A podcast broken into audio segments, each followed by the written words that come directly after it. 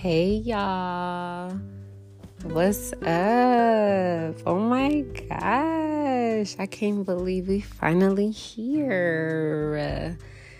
This this is interesting. This is very interesting and um I want to start off and say that if you know me, you know that I can sometimes be a bit of a perfectionist. And um yeah, so being a perfectionist and moving when God says to move just doesn't really line up. So here I am, naked and unashamed stepping out on faith.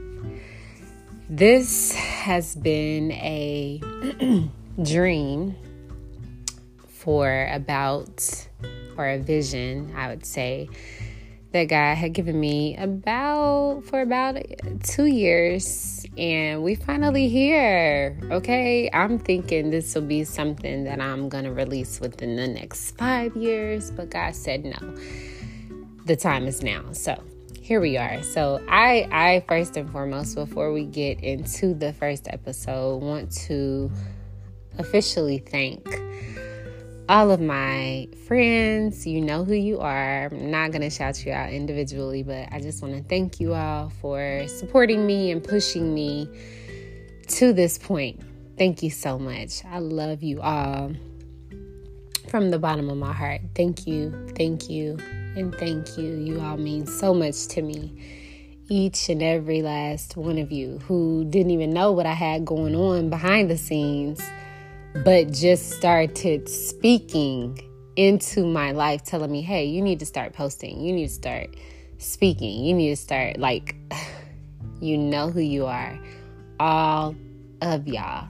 Thank you so much. So, without any further ado, let's get into it.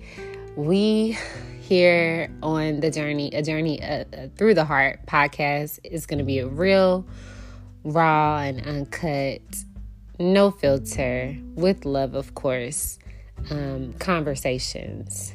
So I hope you all are ready. This has been a season of healing and dealing for me if I could name the season, it would be called Healing and Dealing. And I've been in this season unknowingly, I would say, for about three years. Knowingly, about a year and a half. And it has everything to do with me healing my childhood trauma while dealing with being a mother, raising a child, being a parent, co parenting, all of those things. And it has truly been a journey that I've only got my big toe in. I feel like even though it seems like it's been so much already, I know that I'm not even, I'm just touching the surface of what this looks like, what it's gonna look like. I haven't learned half of what I am going to learn. And the beautiful part about it is is that I'm open. I am fully surrendered. I'm fully here. And I'm fully thankful for all of the trials, all of the tribulations, all of the setbacks, all of the heartache. It all brought me to this moment right here. I don't know what the purpose is for God for this, but I know I'm going to be obedient and see it through. And it's going to be amazing. so healing and dealing makes me think about a dream that I actually had that I want to share with you all. Um, I had it back in October of 2021, and I think I was about two months pregnant um, with my baby, with Dory. Shout out to Dory. Whoop whoop. Two months, about two months pregnant with her, and it was about my grandmother. Now, for those of you who do not know, I lost my grandmother December the 6th of 2020. And I think this was one of the first dreams. No, it wasn't. This wasn't one of the first dreams. This was maybe the third dream that I had had about her. But anyway, had a dream, and in my dream, I was talking to my grandmother, and she was recommending different vitamins. I just get so excited because that's my girl. I love her so much, and I miss her so, so, so much. I just get so full thinking about her. But in my dream, she was recommending different vitamins that I take. And she told me to take iron. That was the only one that I actually heard. That was the only name that I actually heard her say, you need to take, make sure you take iron.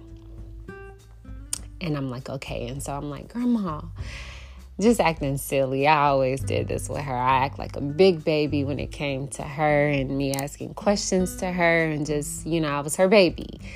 So I'm like, Grandma, what am I gonna do? Like, where? How is she? Gonna, how is this baby? I didn't know it was a she, but I'm like, how is the baby gonna get out of me? How? How are they gonna get out? Like, and she's she's laughing like Da'Shay through the canal. And I'm like, but grandma, like, what am I gonna do? Where is the baby? Because I don't even, you know, I mean, of course, I'm two months, but I hadn't seen the baby obviously wasn't showing. And it's funny that i was concerned about where the baby was because dory there was so much significance in the dream when i think back to it. You know she didn't even really pop out until i was like eight months pregnant. So i'm like where is she? Like not she excuse me. Where is the baby? Where is the baby? Where is this baby? My grandmother is like you know the, the baby is in there. And she's just shaking her head, laughing, and I'm smiling, cheesing right now from ear to ear because she was cracking up in my dream. My grandmother was cracking up just how she would normally if, you know, she was actually in my presence. And I was like, Grandma, what am I gonna do? And she was looking at me and she's like, Da'Shay, you will be just fine.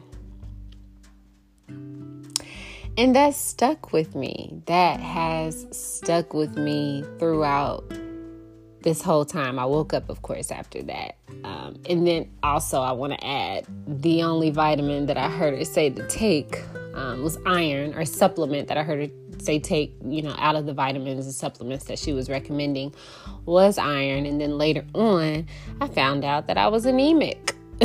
and needed some iron, but my grandmother had told me prior to the doctors telling me. So I thought that that was pretty cool and fascinating that she warned me about that as well.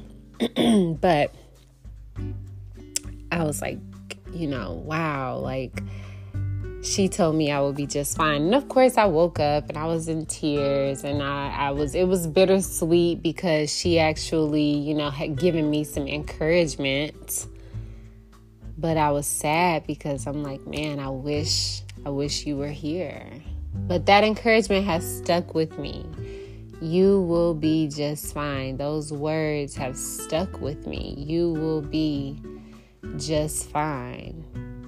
And two years later, I still hold on to those words of, I will be just fine. So, in this in this process that I'm going through now, this season of transition to where I am unlearning and relearning myself on a whole new level.